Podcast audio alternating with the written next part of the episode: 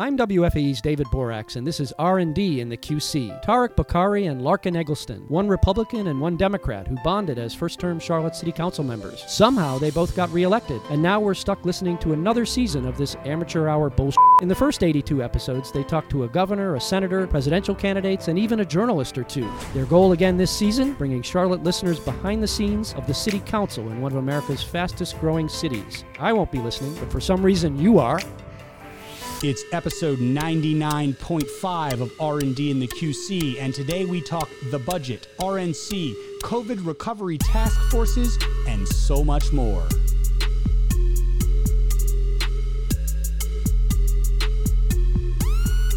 That's right, ladies and gentlemen. It's me. It's the sidekick. How you doing, bud? Still the sidekick, but still doing fine. What happened? What you sound like you're inside uh, uh, the a back of a minivan trunk right now. What's going on? Your your vocal your voice was fine a minute ago. Do I really? Oh, you're back. You're better. All right, good. Um, I thought maybe maybe it's the rain. I think so. Hurricane, what is this? Hurricane Bertha? Brenda? Bertha? Matt, I What's think. the what's the hurricane bearing down on us right now? Bertha. Oh, thought it was Matt. Uh, welcome to episode 99.5. We have never done a 0.5 episode, but That's strange. Yeah. we we talked about um other than maybe our uh, holiday tree uh, interlude special. The good old days. bring that back uh, this this Yeah. winter. But um, we talked about before we episode 100 coming up, and we have started putting the pieces together for what we think is going to be a special 100th episode. And we felt like we needed to save the the title of episode 100 for this uh, R and D palooza that we're putting together, which we'll start recording next week. Uh, we'll see when we get it all put we together. really just like aside from a lot going on, decided this last month episode 100 was too important for us to Yeah. just have. uh, which is why it's been a month since we recorded something. it does not feel like it, even cl- Uh. remotely. It feels like it was like a week ago. Not quite a month, but nearly a month. It was April 30th that we recorded. Um, a lot has happened since then. How many Um, people have you yelled at? Would you say? Does Just Does it count if you if you have like a snarky tone in an email? Yeah. Oh yeah. To, Been to lots. thousands. Um, in fact, I wrote a, a guy back the other day who was complaining about the shared streets program, which is a cool thing. Actually, we've rolled out probably since last episode, where three one mile stretches of road in my district, uh, lightly traveled neighborhood roads, are closed to through traffic, still open to local traffic, um, but to help with pedestrian and uh, and people walking, people biking, whatever. And this guy emails me and asks if he's going to get a portion of his taxes back since we had shut off streets to cars. It's a valid said, question, mean- Larken. I said, You mean the three one mile stretches that are still open to local traffic, only closed to through traffic in a city with hundreds of miles of road? That was all my snarky part. And then I wrote, Do you want me to mail you a nickel? You, I'm going to tell you, I've watched you closely these last two months. You have upped your game, particularly on social media, and your either bandwidth or willingness to interact with people. Uh, It's been impressive. It's been impressive, Larken. For, for better and worse. Yes, agreed. Agreed. Um, so a couple of big announcements that have happened. Obviously, there's there's only so much news coming out that's anything but coronavirus related, and we'll get a little bit into what the city's been working on coronavirus wise. Which, by the way, as you're teeing all that up, for all of the thousands of people who are with us live right now, similar to a Joe Rogan type setup, um, encourage you to post uh, questions uh, that you might like us to address. Anything that you've seen over the last month of craziness. We've got an agenda item uh, set coming at you right now, but anything you want to know, pile them up, folks, and we will address them. We do not run from the truth in episode 99.5 of R&D in the QC. So a couple of good news things that have come out uh, since our last episode.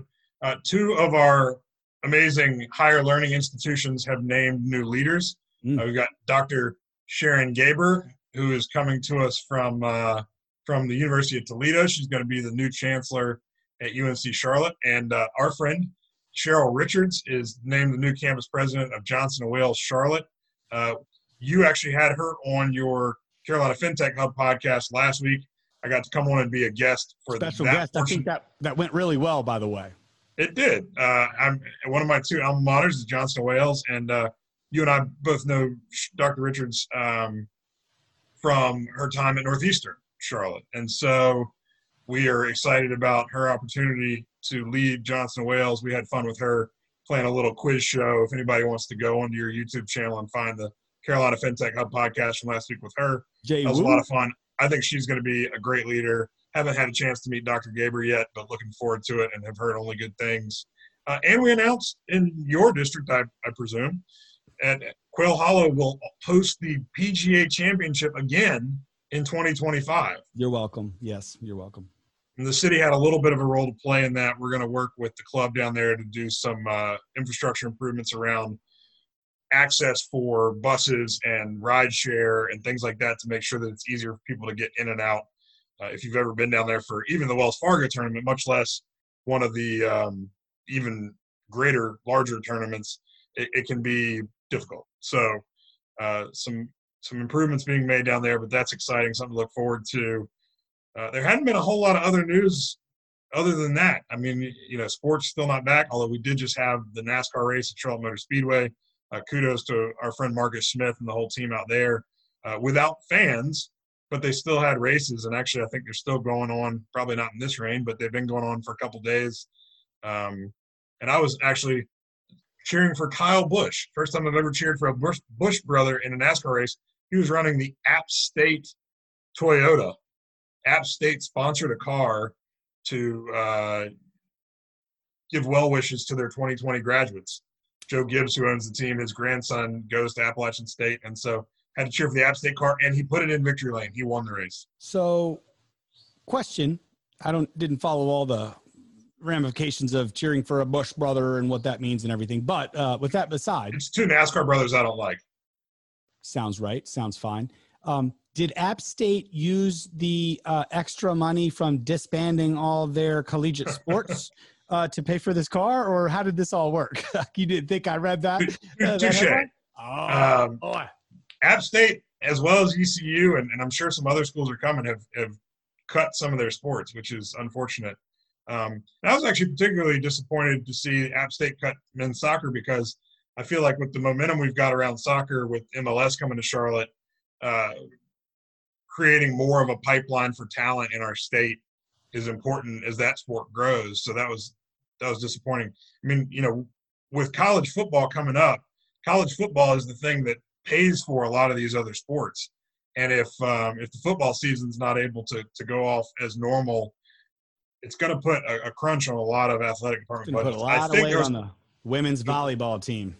there was a, a there was a lot of pre- or uh, probably a sweetheart deal for for Joe Gibbs considering his connection with his grandsons on the App State deal. But Yeah. Um, so those were some good news announcements.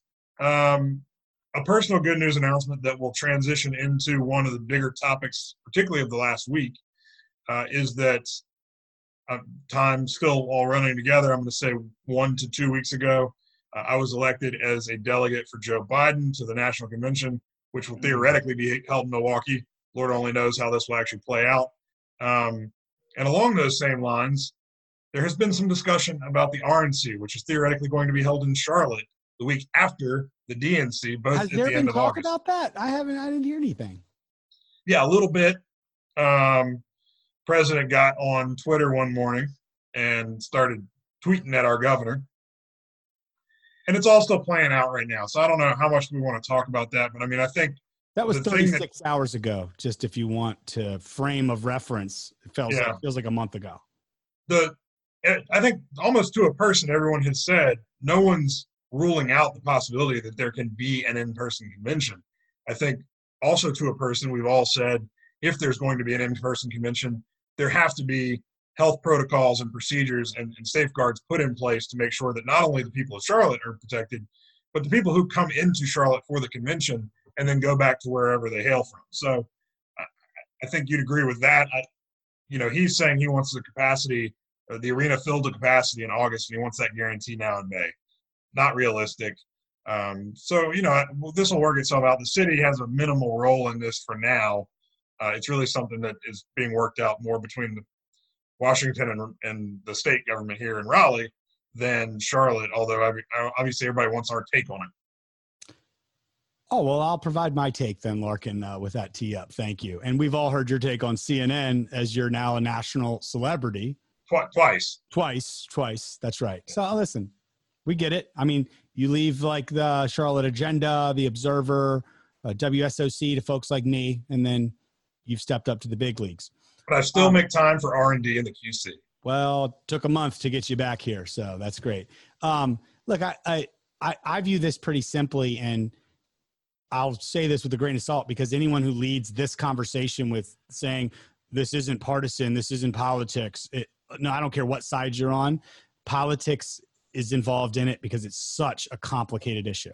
So what I'll say is on one side of this coin, exactly to your point, there's no one in this world right now that can get a guarantee of what everything is going to be like three months from now uh, and and know for certain what's safe or isn't safe and what can be allowed it's just impossible for anyone to do so I, I will I will take one side of the coin and absolutely say that. But with that side of the coin, I think you have to recognize a couple things. This is the data is is is very different than what what the models told us two months ago when we started this right when we think about the fact that mecklenburg county has 1.1 million people in it roughly give or take right now 0.2% have tested positive for the virus. And of that, and it's tragic, but you have to understand 73 deaths. That's the mortality rate within those that have tested.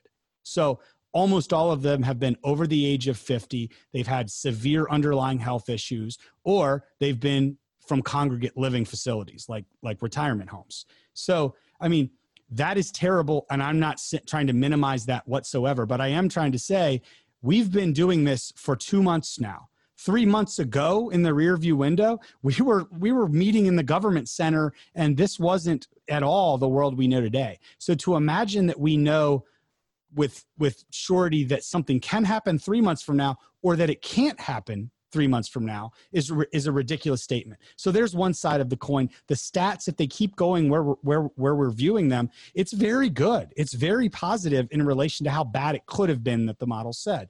The other side of that coin, though, in and I'm not gonna I'm not going to say I love President Trump's tweets all the time or that his framing of this was completely fair and, and relevant, but I will say I've been knee deep with small businesses for the last two months working on the, the task force stuff, things we'll talk about in a second. And right now, President Trump, if you weed through kind of some of the things he said, is, is asking for exactly the same thing that these small businesses, I, many of you as well, have been pleading for from the governor, from the state, from the county for two months, which is we understand maybe we can't open, but give us a little bit of transparency. Help us understand like, is it, is it, is it that you're going to look at this stat on cases and testing and then mortality in June, July, and then August. And you're going to, if you see this go this route or see this go this route, um, you know, give us an indication because so far it's kind of been a bit of a black box where you come out with 24 to 48 hours head start notice and say, well, it's restaurants, but not bars. It's breweries that serve pretzels, but those that don't can't open. There's a, there's an element of inconsistency. And all I'm saying is that anyone spending over hundred million dollars on any event, this one or the other 19 that are scheduled that Charlotte's hospitality and tourism uh, community needs, I'm, I'm just going to say like, that's the kind of transparency, consistency, proactivity that I think anyone would expect. And if we can get through this, and achieve that, I think that will be a win. I think they've given some broad stroke ideas of, of what they're basing their decisions on. I do think, to your point, there can be more detail in those in terms of what what do those numbers specifically need to look like. You know, they talked about testing, talked about tracing, talked about trends. Um, I do think they can give more more insight, and I think you know one of the frustrations. Um, my boss is on here. He actually weighed in and said, you know, our, our bars and taverns need help, and there was some confusion last week around to you mentioned the breweries uh, which they ended up kind of letting those fit into the criteria i guess it bears mentioning. We are now into phase two of the reopening process. And so restaurants are able to open. They're able to open with limited um, indoor well limited capacity based on their um, whatever their capacity rating is. And and i will step aside here to mention a program that I'm really proud of that you and I got to to have a hand in, which is that the city is actually easing some of the restrictions around things like parking and, and where people at, with no fee can apply to utilize parts of their parking uh, that they're required to create more outdoor seating. Because obviously we know it's safer for people to be outdoors than indoors um, and because people are limited on how many folks they can have indoors we wanted to uh, it was something that was brought to us by our friend anthony Carey, who runs 204 north and a couple other spots in town. Um, you and i flew it up the flagpole staff turned it around remarkably quick and put out uh, information about how people can apply for this and, and how they can utilize it to make sure that they've got more seating, more outdoor seating, still making sure that we're being safe, but also making sure that our businesses have an opportunity to start to recoup some of those losses. So back to your original point, I think well, that there. Before you say that, let, let me just tack on to that question. We need more of that. If Anthony hadn't come to you and I, if we hadn't joined forces and brought Michael Smith from Center City Partners and their staff joined city staff and Taiwo and then the city manager and everyone came together and made that happen like that, right? We would just be sitting around doing business as usual. We've got other easy lower hanging fruit. Representative Saine is on here. If you don't know Representative Jason Saine, he's a friend of the show, friend of both of us, and he's highly influential in. Never heard of the guy. Never heard of him. The question there is, can we do more creative things? Like there's all kinds of taboos and everything, but we've talked a lot about a lot of our bars who are deeply struggling right now would love the ability in these custom cocktail kits and things they're they're delivering not handing people drinks to drive home with but handing them custom things to go make. Wouldn't that are sealed. they could, yeah. yeah put sealed uh, liquor in there as well Uh, not just for long term because that's a good productive way of of being able to reduce barriers but right now that could make the difference between someone surviving and not. So i i, I would just say that's a brilliant story that literally a dozen of us all worked with anthony and then with staff to make happen on parking and utilizing creative ways to find space and get around these capacity limitations. Let's keep doing that. Yeah and we didn't invent the wheel there, nor do we ever need to invent the wheel in most cases. Uh, there were versions of this done in other places around the country, uh, and and it's especially right now is the perfect time for us to be reading everything we can, looking up everything we can, finding good ideas elsewhere, and making them work for Charlotte. So I agree there.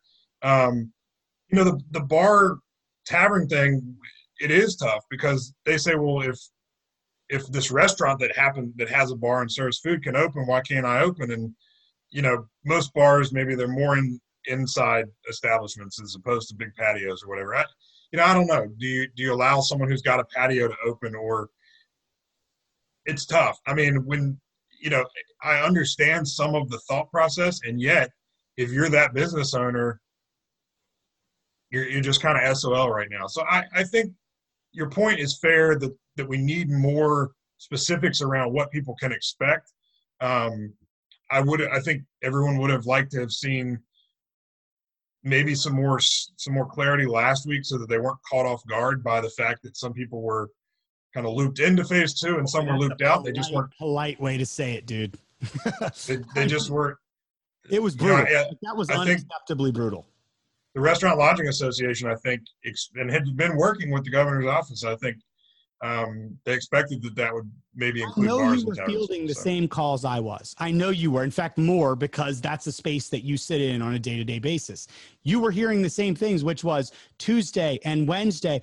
All right, we're a bar, we're a restaurant. Do you think it's going to be 50% capacity? Do you think it's going to drop to 25? We've heard X, we've heard Y. And we're like, you know, here's what I'm hearing. I don't know. We have to wait. He comes out, long anticipated, 24 to 48 hours heads up, and says, I've decided restaurants that have bars can open, but bars without restaurants cannot. Like, what does that have well, to do with anything? The consistency there is just, and that's the thing. Whether maybe he had good data, maybe there was something. They just don't explain anything. And bringing this back to the RNC conversation, that's exactly the problem.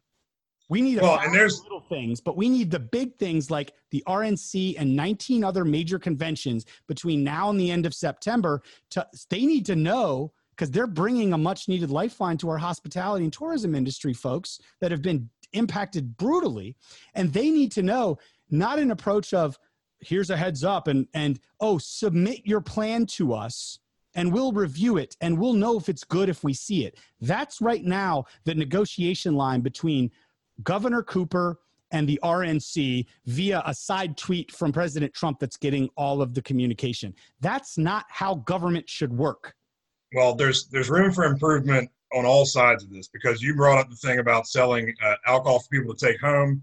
That was something that had bipartisan support in the North Carolina House and Senate, and yet because Reverend Creech, who is maybe the most anti-alcohol advocate in the state of North Carolina, and I respect the fact that those are his personal beliefs, but he should keep them personal. Uh, this was an opportunity offered by Republicans and Democrats in our state legislature to help these businesses. And what he did was go in and I guess pull strings with literally maybe two or three senators, and, and this thing never sees the light of day. So, you know, there's a lot of places where people from both parties are trying to help small businesses, uh, and and it's just not panning out. So I think we, we've all got more we, we've all got room to grow in this regard. And and again, you know, I think everybody should be granted some grace because so much of this is just we're learning every day. This is not something we expected. It's not something that we even understood at first, and and frankly, it changes so fast that that we're just trying our best to adapt. I respect that, um, but you know, I think the moral of the story here is we've got to be as we've got to give as much information as we can as soon as we can and we've got to be as creative as possible to try to help our small businesses because you know the health benefits of this you've already stated um, you know any loss of life is too much and we've and we've lost a lot of life. We're going to lose a lot of a lot of people's livelihoods as well and and already have in in some cases. And it's it, that's only going to get worse too. So we've got to do everything we can Question a, from kevin poirier uh, a local pretty much right leaning centrist, good guy, we know him. Um, has Councilman Bokhari also stated that it's not reasonable for Trump to get his guarantee a full capacity arena? 100%. I said that in the beginning. I, am assuming you joined a little late. 100%. That's what I started with. And I started with that because just like anything else is that's unknowable three months from now, which is longer than we've been doing all of this, uh, we can't do that. But again, Larken, I'll pose this and, and we'll close this out with this. Let me pose the final question back to you. Do you think it's unfair for small businesses, large businesses, for people hosting small events or large conventions, which we have 19 coming up in the next four months in Charlotte? Do you think it's fair for them to have no visibility and transparency into how, what decisions are going to be made at the last minute that allow them to operate or not? And we'll take a we know it when we see it submit us your plan like they just did to nascar which by the way nascar had it pretty easy because they had decided as an organization not to let fan, fans in. So do you think that's fair or do you think it's unfair and maybe all the bashing going on with trump's style and tactic of opening this line of conversation is actually somewhere underneath there is a fair a fair counterpoint? I do think that there needs to be more clarity and I also think that everybody has to be more creative about how they do these things. And so NASCAR, I think, has done an excellent job this weekend of, of hosting races at Charlotte Motor Speedway and making sure that there's health and safety protocols in place. And yet they've found a way, I assume, they wouldn't be doing it if they hadn't, through sponsorships and advertisings and whatever to generate a lot of revenue. Now, is it the same as if they had fans in the stands? Probably not. But with the captive audience they've got at home, I can only imagine that their ratings were through the roof, and they could probably make more money off the, the advertising. Uh, you know, the the Tiger Woods, Phil Mickelson, Brady, and Manning golf thing the other day, one of the highest rated things that's ever been on cable television in, in the sports world. So I think that people are getting creative, and I think that it would be a much more reasonable negotiating position for the Republicans to take a similar stance to what the Democrats have, which is they haven't ruled out going to Milwaukee for their convention. They've just said we're creating a system whereby delegates, if they if they aren't comfortable, or we ultimately say they can't come at all, have to vote remotely. Then we have to do so. We've already decided our state convention as a party is going to be online. So I think you know a lot of these things have to start figuring out. You and I had to figure out how are we going to do our podcast when we can't be at the government center. Everybody's got to get creative. We've got to get creative to help, but people have to get creative to, to make sure that what they're doing can be done in the in the current confines of of what we have to practice health wise. So I, But there's but there's two there's two approaches, and I, I gotta completely agree with you there. But there's two approaches. There's coming to the table in good faith and trying to do that and trying to balance economic recovery with health and safety. But then there's others that want to use any excuse they can to implode something they never wanted to begin with or they were only lukewarm on. And our small businesses, our hospitality and tourism industry does not deserve that. And it's happening. there there undoubtedly are people at a local level who would like any excuse for this convention to not happen, even if it was just five people here running a completely virtual convention. Governor Cooper at no point has has given any indication that he is against the RNC being here, and I, so I, I think to be fair to him, he was not someone who was anti-RNC when this decision was made two months ago. Certainly, we we know plenty of folks who were, um, and so you take the things they're saying now with a grain of salt. I don't, I don't listen. I, I'll, I'll give you that. I'll concede that point to you. I don't have, I don't know it for sure, but I don't have anything that leads me to believe that Cooper has it out for for making this fail. But my my point is much simpler than that, and it's the same thing that over ten thousand small businesses with twenty five or less employees in Charlotte have been screaming for for two months, which is the process. How does this work? explain it, put some transparency and consistency around it because it just feels like someone's randomly making rulings at the last minute. And that applies to a hundred plus million dollar convention all the way down to a three person bakery who needs to figure out if they can allow customers back in.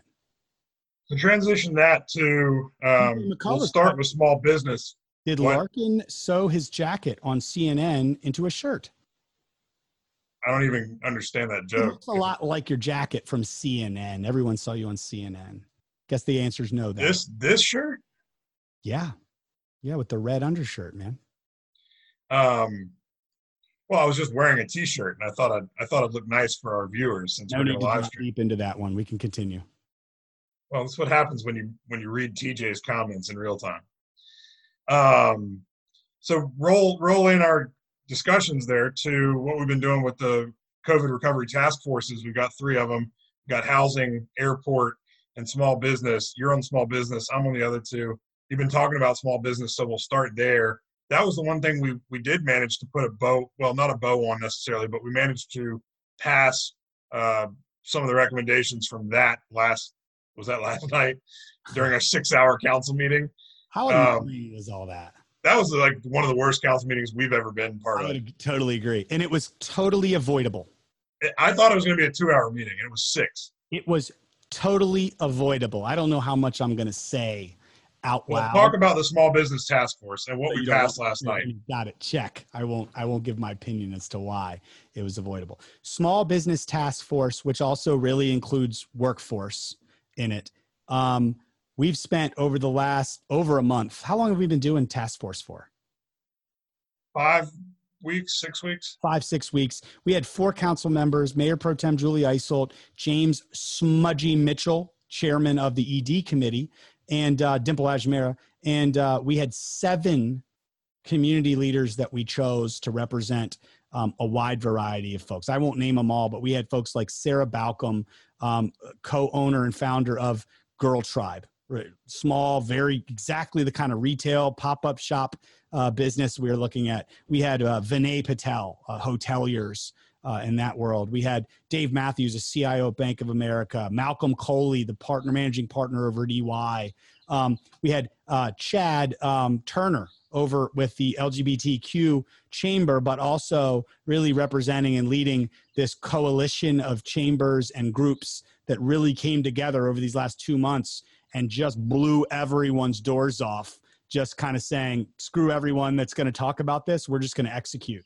So um, it was the right group. I, I, think there have been critiques about who was in what uh, task force and this and that. This was the right group for this task force. And we spent a lot of time, a lot of coordination. Uh, to be honest, inside a task force structure of these three task forces that was flawed to begin with. The whole thing was flawed. It was set up to be more of a conversation piece and had no there was there was we were basically figuring out how to land a plane and no runway had been designed into this thing Uh, that's a great analogy. Here goes one of your analogies. Bingo.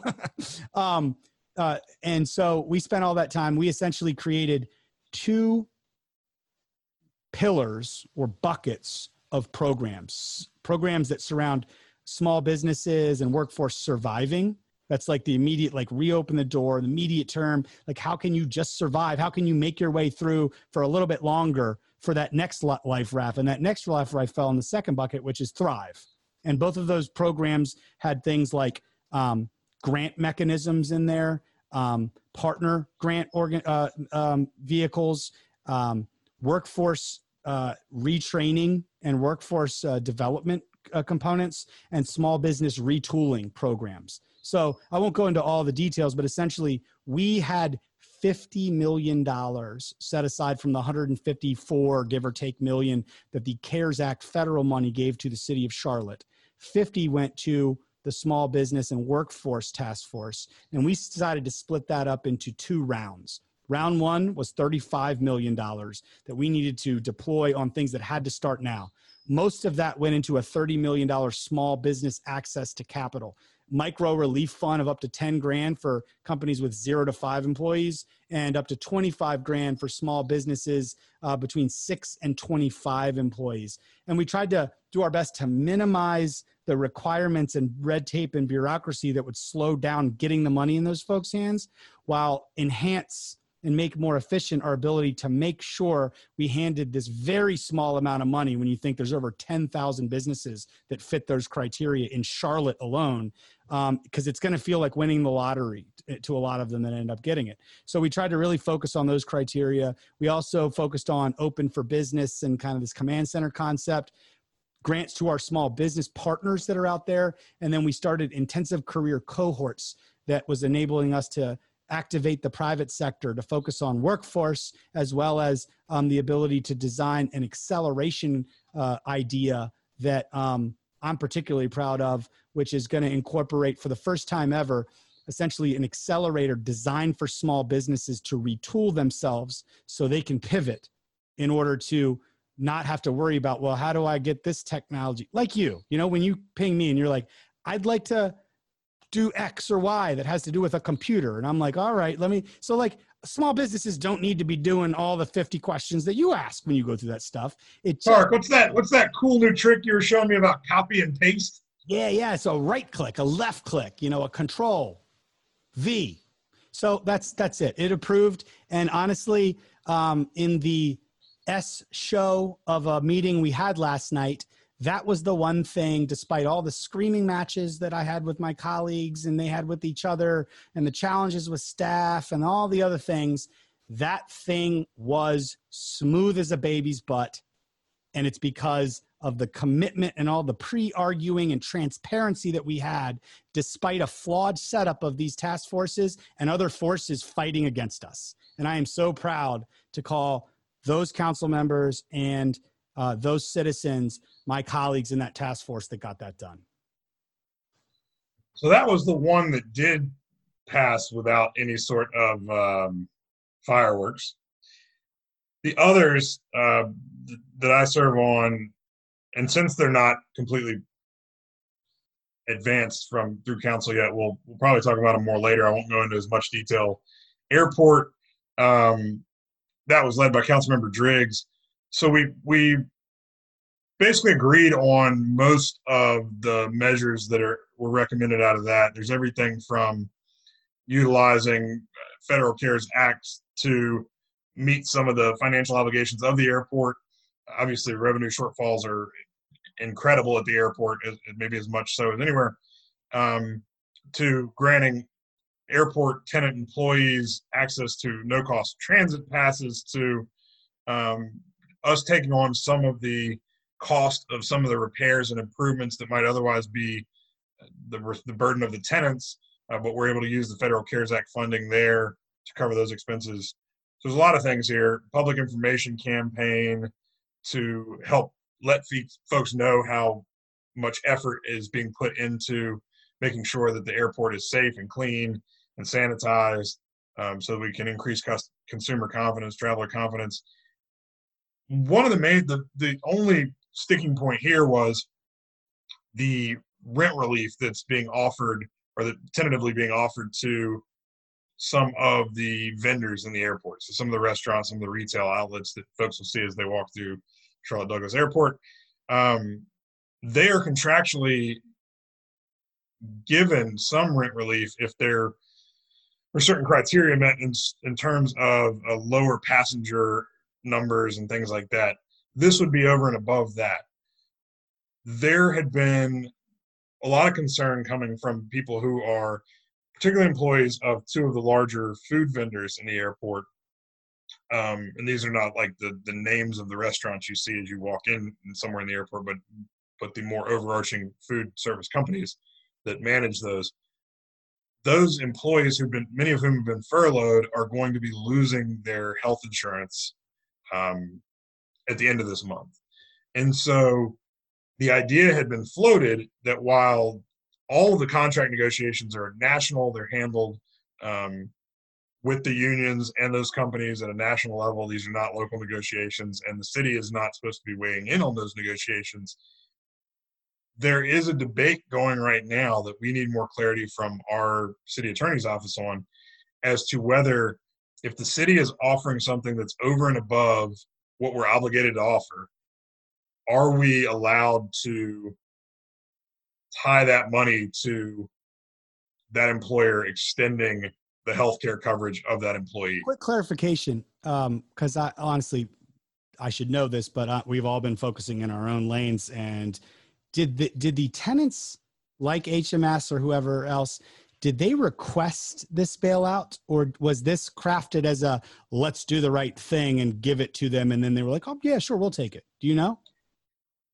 Well, again, part of the rent relief they are due per the terms of their contract. Part of it is, you know, and frankly, it's not it's not entirely selfless on our part, but it I think it is us trying to extend a hand out to people who've been partners for the airport for a long time. And I think part of it is a calculation that if some of this is not done and some of those tenants close up shop, that is a detriment to our airport. So again, it's not entirely selfless because we don't want those those restaurants and those retail outlets in the airport closing.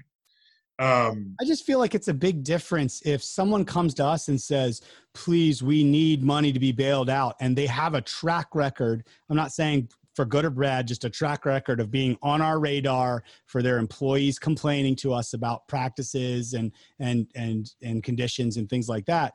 I just feel like there's a difference of someone requesting it. It reminds me of like the financial crisis in TARP, where they're like, everyone's taking it. And they're like, I don't really want to take it. And they're like, well, there's strings attached too. And you're like, well, I double don't want to take it. You know what I mean?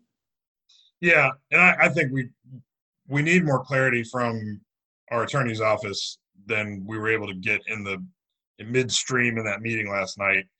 Um, because I, you know, I think to a person on council, certainly everybody wants the employees. These are not city employees, mind you, but everybody wants employees, whether there are employees or, or third parties employees at the airport and everywhere, to be treated fairly, and and particularly in the midst of a pandemic, to have health insurance for themselves and their family. Whether the the city attorney determines that that's something that we can put our thumb on the scale to accomplish, I think is is key if so, it is, even if there is some loose angle he finds, my gut tells me this is not a good idea. Like it's like, so why not have that conversation with everybody in town? You know what I mean? Like anyone who has any connection point to government subsidy that's a private business, or even those that don't. And I mean, I think it's just a further case. It's not being heartless. It's just a further case of this is a broke ass system of which employers sit in the middle of individuals and their health care. And how we got to this point, I don't know. And I'm not going to weigh in on the national topic of it. I'm just going to say it's just yet another example of a problematic uh, design that's that's been Frankenstein and cobbled together over the last you know decade over decade. Well, I think we have something we agree on. Not something we necessarily work on, but something we agree on. That, well, that we agree. Now let's just fix it. that people's health care should not be directly tied to their employment. I, I don't disagree at all. So, but the bottom Good. line. So, so everybody mark that down on 6:17 p.m. May 27th. Tariq agreed. He is in support Medicare for all who want it. No, no, minimum. no. At minimum, maybe Medicare for all, but at least for all who want it. in this country believe, hey, I think it's a great idea that healthcare is attached to companies. Or it should be, I'm not saying it's Medicare. All right, we've gone down a slippery slope here. All I'm saying is it feels broken to me. I want to go to work to work and make money, and I want to use that money or whatever else in other fronts to then see an itemized bill of what my medical uh, interactions look like and pay for that. And there's a black box. Listen, let's just move on very quickly. It looks like Bernie Sanders has just logged on to the live stream here and wants to thank you for his for your support of his healthcare plan. I've gotten I've gotten a little far. That's not anything that I mean right now. Continue, Larken. Thank you. Housing. Housing was led by Malcolm Graham. Um, different set of confusion. Representative Christy Clark's uh, husband has just weighed in and said that you're his universal healthcare hero. You get that gut feeling ever you're like, I've made a huge mistake. this is the problem with the podcast with 99.5 episodes. All we do is sit around and talk, and just like our gut reactions come out. And luckily, I imagine both- you get that feeling more than I do. all the time because I don't like I don't need need to filter stuff. You know, I'm half altruistic and like the pe- man of the people and half genius. So, like when you have that combination, you can just let it flow, man. And I'm- I'm- people say I'm one of the humblest dudes in town too, like a top five humble. Super genius. It's sweaty over here, man. Larry's getting nervous now. I think he just drew a Republican primary challenge. I, it is hot. I let Larken know before my air condition started leaking up there, and I had to uh, turn it off. So it is scorching hot in here. Continue. All right, housing task force. Malcolm Graham led it. Um, the key pieces coming out of this are going to be a mortgage assistance program, rental assistance program, supportive housing program. Again, all these task forces are are figuring out how to utilize the money that we've been authorized to spend on expenses that we've incurred because of the coronavirus crisis. We're helping with the recovery for people or for businesses uh, because of this crisis. The money has to be spent in 2020. Um, th- so these are the ways we're going with the housing. All right, real quick. Housing. Let me ask you a question. Because like most of these topics so much is going on. You and i haven't had this is our opportunity to talk about it for the first time. I already know what you're going to ask. what exactly in the hell happened? And this i mean this was the worst conversation of them all. And i've never seen you're on this committee. So i heard from malcolm who chairs it presenting it. I heard from two others braxton and renee who are both on it who didn't have any idea what he was presenting they said. And i didn't really hear from you. You're the fourth that rounds it out. So can you shine a little light? We have not had a chance to talk about this before this moment. What I- exactly happened? I was not wading into the the shark infested waters of that conversation. did you know what he was presenting? The detail. So the answer, as is almost always the case, is somewhere in between the two points that were being made. And the and the answer is that we had talked about these categories essentially and said these are the types of programs that we want to implement. That was taken and staff kind of fleshed it out and, and created a lot of details underneath that and said, okay, so here's what this mortgage assistance program is going to look like. Here's what this rental assistance program is going to look like. So essentially, they took top line ideas, put in lots of details. All that information was emailed to us yesterday afternoon, but you know, in fairness, we get lots of emails, stuff gets buried. You can't necessarily assume that everyone's going to have a chance to read something that's sent at 1:37 before a 5 p.m. meeting. Or if they need to, somebody needs to call them or text them and flag that and be like, "Hey, make sure you check this out." So, you know, I think the point Braxton and Renee were making was, wait a minute, we didn't realize we that that much progress had been made off of work we'd been doing. And I think there was, to be fair, again, to all three task forces, there was some confusion going into last night's meeting as to whether or not we were going to be voting on these recommendations yet or not. So I think there was confusion on all those points. What we, what Malcolm presented from the housing thing was not completely out of left field. So in his defense, it mirrored what we've been talking about and what we've been doing.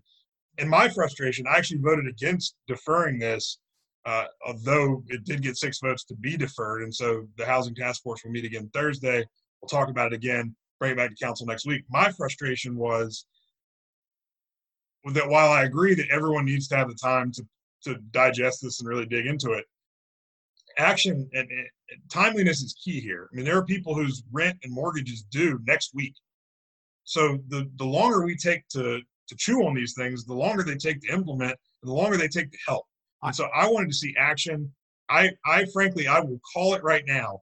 We will talk about this again on Thursday in the task force. It will come back to council next Monday in exactly the same form you saw it last night. There will not be a single change made, and we'll have wasted a week that we could have been acting.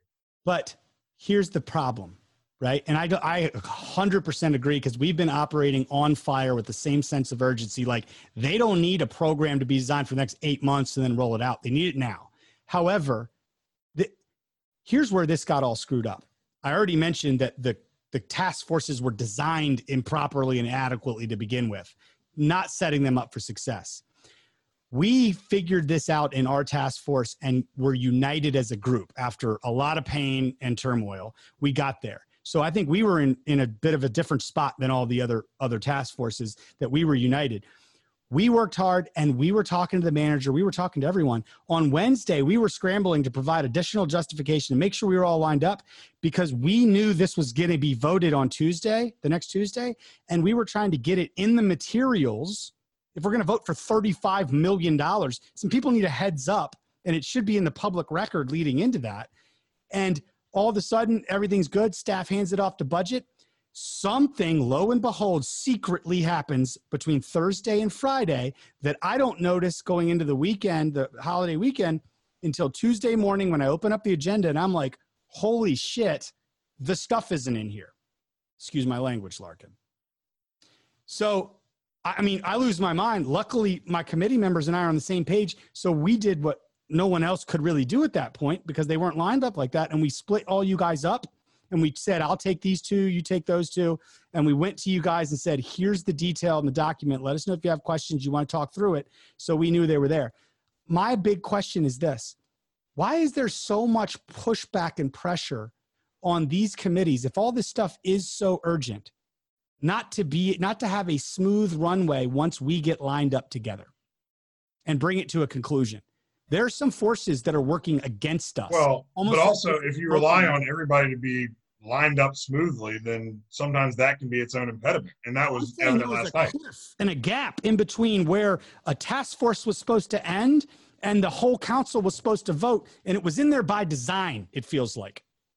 Well, I don't know. I mean, all I know is like the airport task force basically, I mean, not dissolved necessarily, but our last meeting was last week. So it was those recommendations had been voted out of and and so there again part of it is they weren't all operating under the same sort of process or uh, playbook and that created some of the confusion. But again i think you have to give some grace because they were created quickly. They were you know i mean we're we're reacting to something that is hard to react to. And so the airport task force voted as a task force the airport voted out the recommendations. The housing one, we kind of talked about them, but we didn't vote them out in any formal manner. So I, I don't know. It just I think my argument is whether it was knowingly done so or just happened as uh, a, a, an oversight. Either way of which is unacceptable. I mean, I think when you move quickly, you're bound to you're you're bound to trip some when you when you're running, and I think I think it was just a matter of, of everybody trying to move quickly it's hard to be on the same page. I feel like this was designed to be an exercise to separate, divide, and conquer, arm's length a bunch of different people out, and then let everything happen other than all that stuff behind the scenes. That's my gut feeling. And I, I, I mean, I just got to say it that bluntly because right now the stakes are too high. Rent's due sure. to your point. Small businesses are dying every day. We can't play political games with this. And I feel like that's what's happening you're also more prone to conspiracy theories than I am. But um, uh, you want to run through a few of those real quick, man? I've got a couple doozies. No, if they have to do with ping pong pizza parlors, I'm out. Um, all right, so we're already at the 50 minute mark. Let's hit these last ones. Ooh, we had a rezoning meeting, uh, I guess nine days ago now. The two big takeaways there we had hearings for the Eastland site. I actually thought that went pretty smooth. Um, I think that's going to be good. We're I expect that to pass pretty easily. Uh, a lot of exciting stuff happening at Eastland. Atrium, uh, the formerly known as CMC main campus down there off Kings Drive. Got yourself another Avenue. doozy, do you? Uh, yeah, it's a it's a big big hairy one. Oh, I hate these. I hate these so much. They're so brutal. Yeah, I mean it. You know, it is obviously Atrium is uh, is a huge part of our community in terms of being an employer. They've partnered with Wake Forest. They're going to be bringing a medical school to Charlotte, which is something that that many folks, myself included, have wanted for a long time. Uh, or a full four-year medical program is something that we've not had.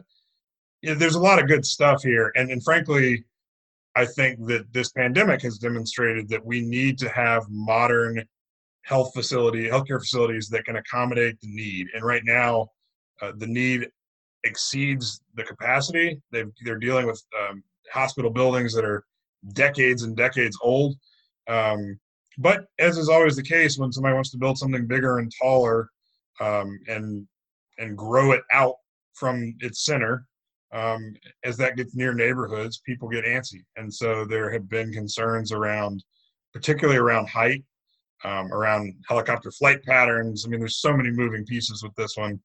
Um, the Dilworth Community Association has has taken the lead on trying to gather all those concerns. This is also like a 70 acre site, so there's people on one side of the site that have one set of concerns that are entirely different than people on the other side of the site because maybe the helicopter pad's moving closer to one street which means it's moving further away from the other street.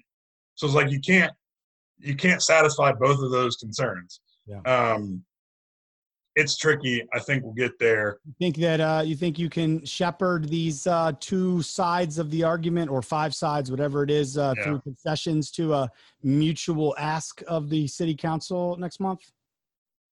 Well, I think the Dilworth Community Association and their land use committee has done a good job of they've gotten a ton of concessions from the airport. I mean the airport, the hospital already. and so they've they've made a ton of progress. This is this is definitely going to come to us for a vote with people still angry. There's no doubt about it. Um, some of the some of the asks and some of the concerns are are non-starters for the hospital, but they've been working with the neighborhood association. The neighborhood association has gotten a lot of the things that they think are most important and most realistic. Um, there will be people mad after this, whichever way it goes and whatever changes are made. Um, and, and that's just to be what it is. But um, those conversations are still ongoing. I think more progress will be made. Hopefully, everyone will feel like they got heard and that their concerns got addressed, even if not completely. Um, and finally, and this is just something that uh, was five hours ago. We are just one, I guess, one vote away from officially finalizing our budget for the coming year. We had our straw votes today. Did we? We had, well, we had straw votes on the changes today. We didn't. I guess we didn't have a straw vote on the, the whole budget, but more or less. Like we ended with like concluding it, and it, and it felt like a. It was like congratulations, it's unanimous. I was like, did we just finish the budget? That's the budget. um, so I, I guess we haven't talked about, but I mean, you know, you and I, and maybe we talked about the fears we had a month ago about what this budget could be, because obviously revenue is is just falling off a cliff. Um, I'm still petrified.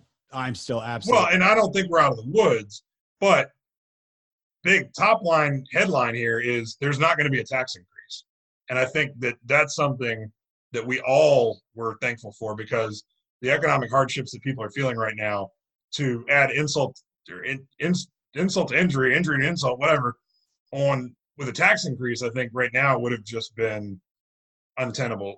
No tax increase. Um, we've had to do a hiring freeze and and have eliminated some vacant positions at the city, uh, but we have not had to fire anyone who is currently working for the city. That was good too because I think that was something you and I both feared might happen. Again, not totally out of the woods, but this budget maintains all the people currently working for us um, though it does leave some positions empty and it eliminates others. Uh, so, I mean, I, I felt, and it also doesn't currently jeopardize any of the promises we've made in terms of capital investments and projects.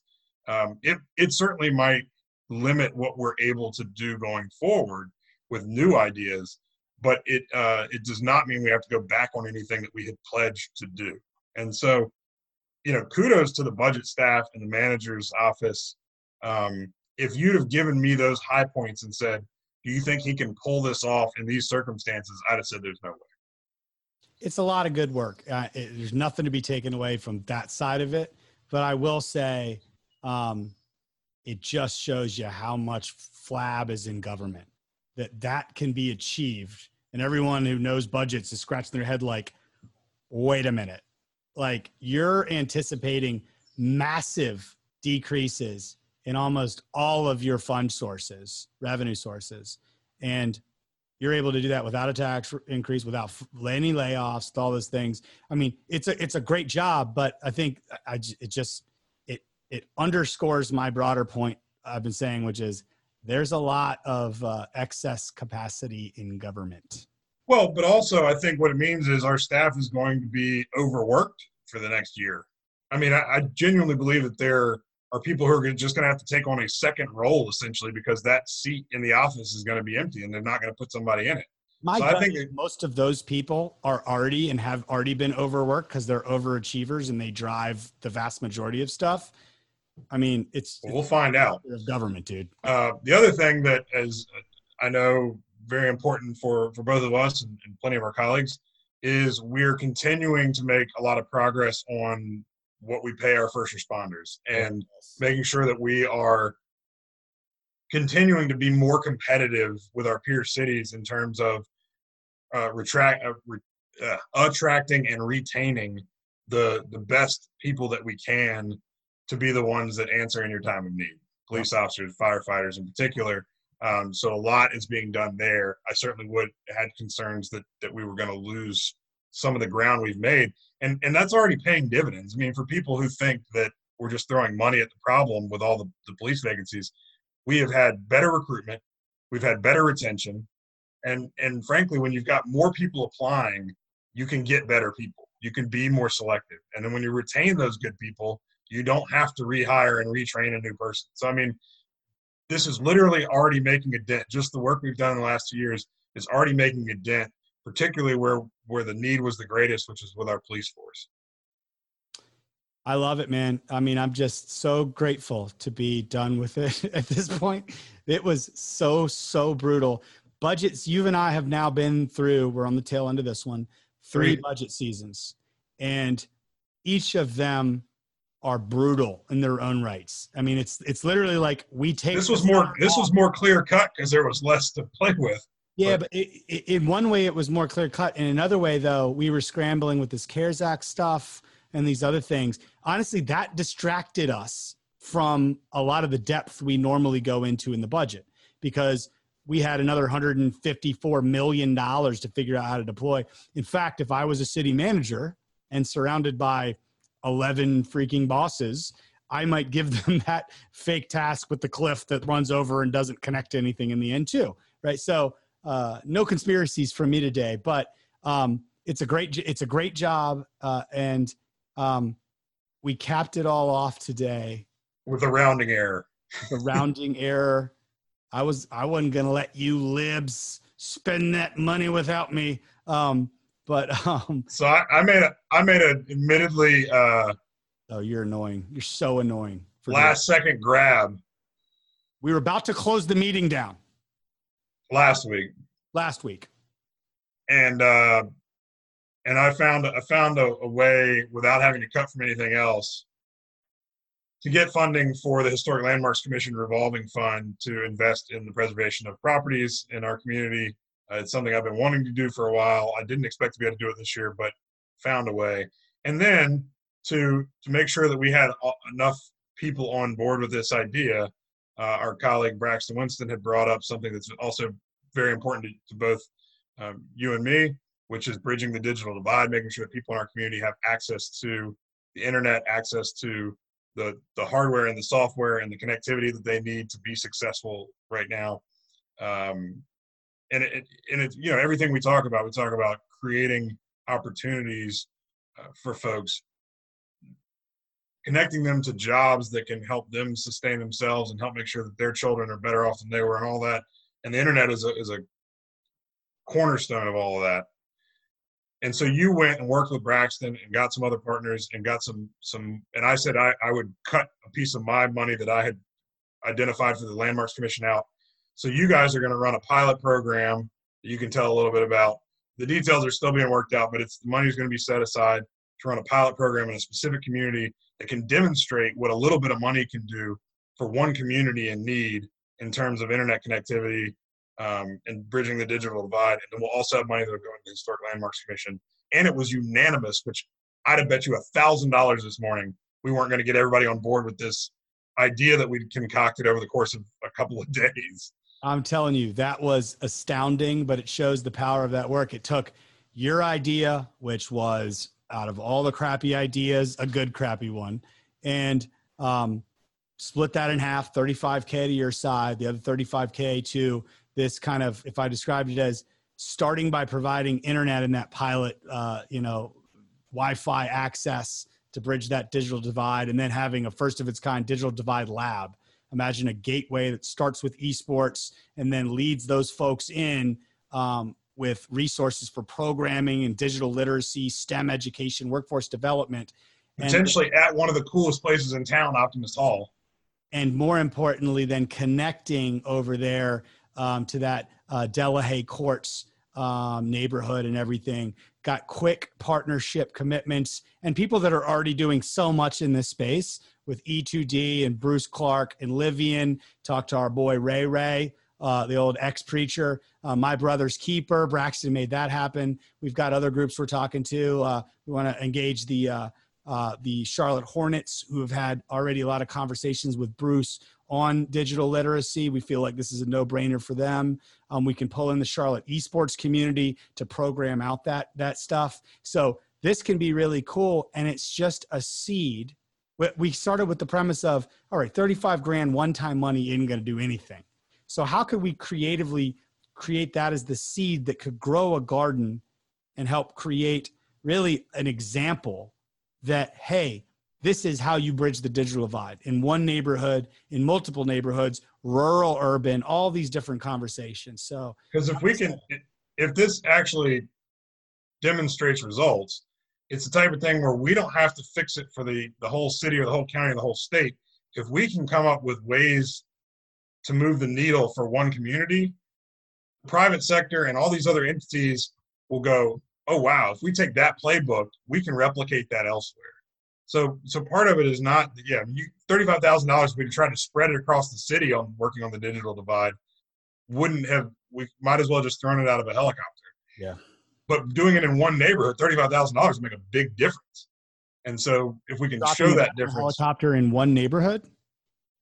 The helicopter part would be fun, but I don't know if that would be as effective as actually deploying it the way I you just know a landing pad that we can use. Uh... Too soon. Too soon.